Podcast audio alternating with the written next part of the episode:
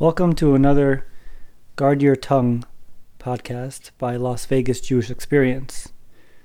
We had a short break, but thank God we are back. Last we ended, we discussed our response to the Yetzer Hara's claim that you won't improve too much by trying to not speak against others. We used a parable about searching for precious stones by the river, highlighting that every moment has lots of value, which brings us back to guarding our tongue. The Gra, a great rabbi from the city of Vilna in the 1700s, explains a midrash saying that every moment that you stop your tongue from speaking against someone, you merit the hidden spiritual light.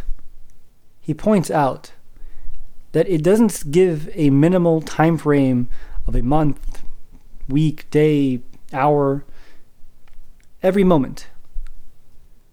Every moment you get this merit. This is what the verse in Proverbs means when it states, if you chase it like money. We need to attempt spiritual success the same way we try for financial success. All of this is granting the Yetzer Hara's claim that our resolutions and commitments will only work for a few days. However, if we look deeper into it, we will understand that this claim is completely false. While exercising self control and discipline when speaking is difficult at first, and we will fail many times, with more awareness, knowledge, and understanding of what comes out of our mouths, it will become easier the more we practice. And even if we only notice small progress, or even if we fail at our goal to speak with care, we shouldn't give up. The more we embolden ourselves and increase our awareness regarding proper speech, the closer we will to becoming the victor. Someone had asked a rabbi a question What should I do if I am praying and I noticed that I spaced out for most of it? How do I regain my focus? He answered with a parable. Let's say you have a child that brought a basket of produce to sell in the market. Then a thief starts pilfering some of the produce, and every time the thief walks by, they take more and more. The child is too frazzled to do or say anything. An observer gives them advice don't just watch, do something. When the thief returns, take back what they stole from you. Stand up for yourself. The same applies to prayer. The Yetzer Hara successfully distracted you from your prayer and you're thinking of random things. And you did this for most of the blessings. So take back what's yours and have proper focus for the rest of the prayer. We can also apply this to our topic. If we fail today, we can get up and fight tomorrow. And even if we fail tomorrow, we can keep fighting. And as long as we're trying to purify ourselves, Hashem will help and guide us.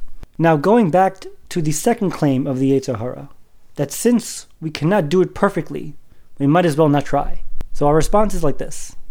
You can ask the Yetzer Hara, can I do the same thing with business? Should I question my financial pursuits?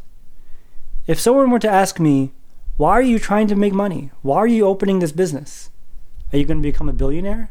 Are you the next Bezos, next Buffett? What I would say to them is just because I can't be rich as those people, I should beg on the street. I should not work at all. Should make my best efforts. I can say the same thing for my soul. If I can't achieve perfection, does that mean that I should stay at the bottom and not gain massive levels of spirituality? Just because I can't achieve perfection, I should give up on distancing myself from gossipers and slanderers that are so distant from God? King Shlomo said it perfectly when he wrote, Whatever you do, do it with all your might.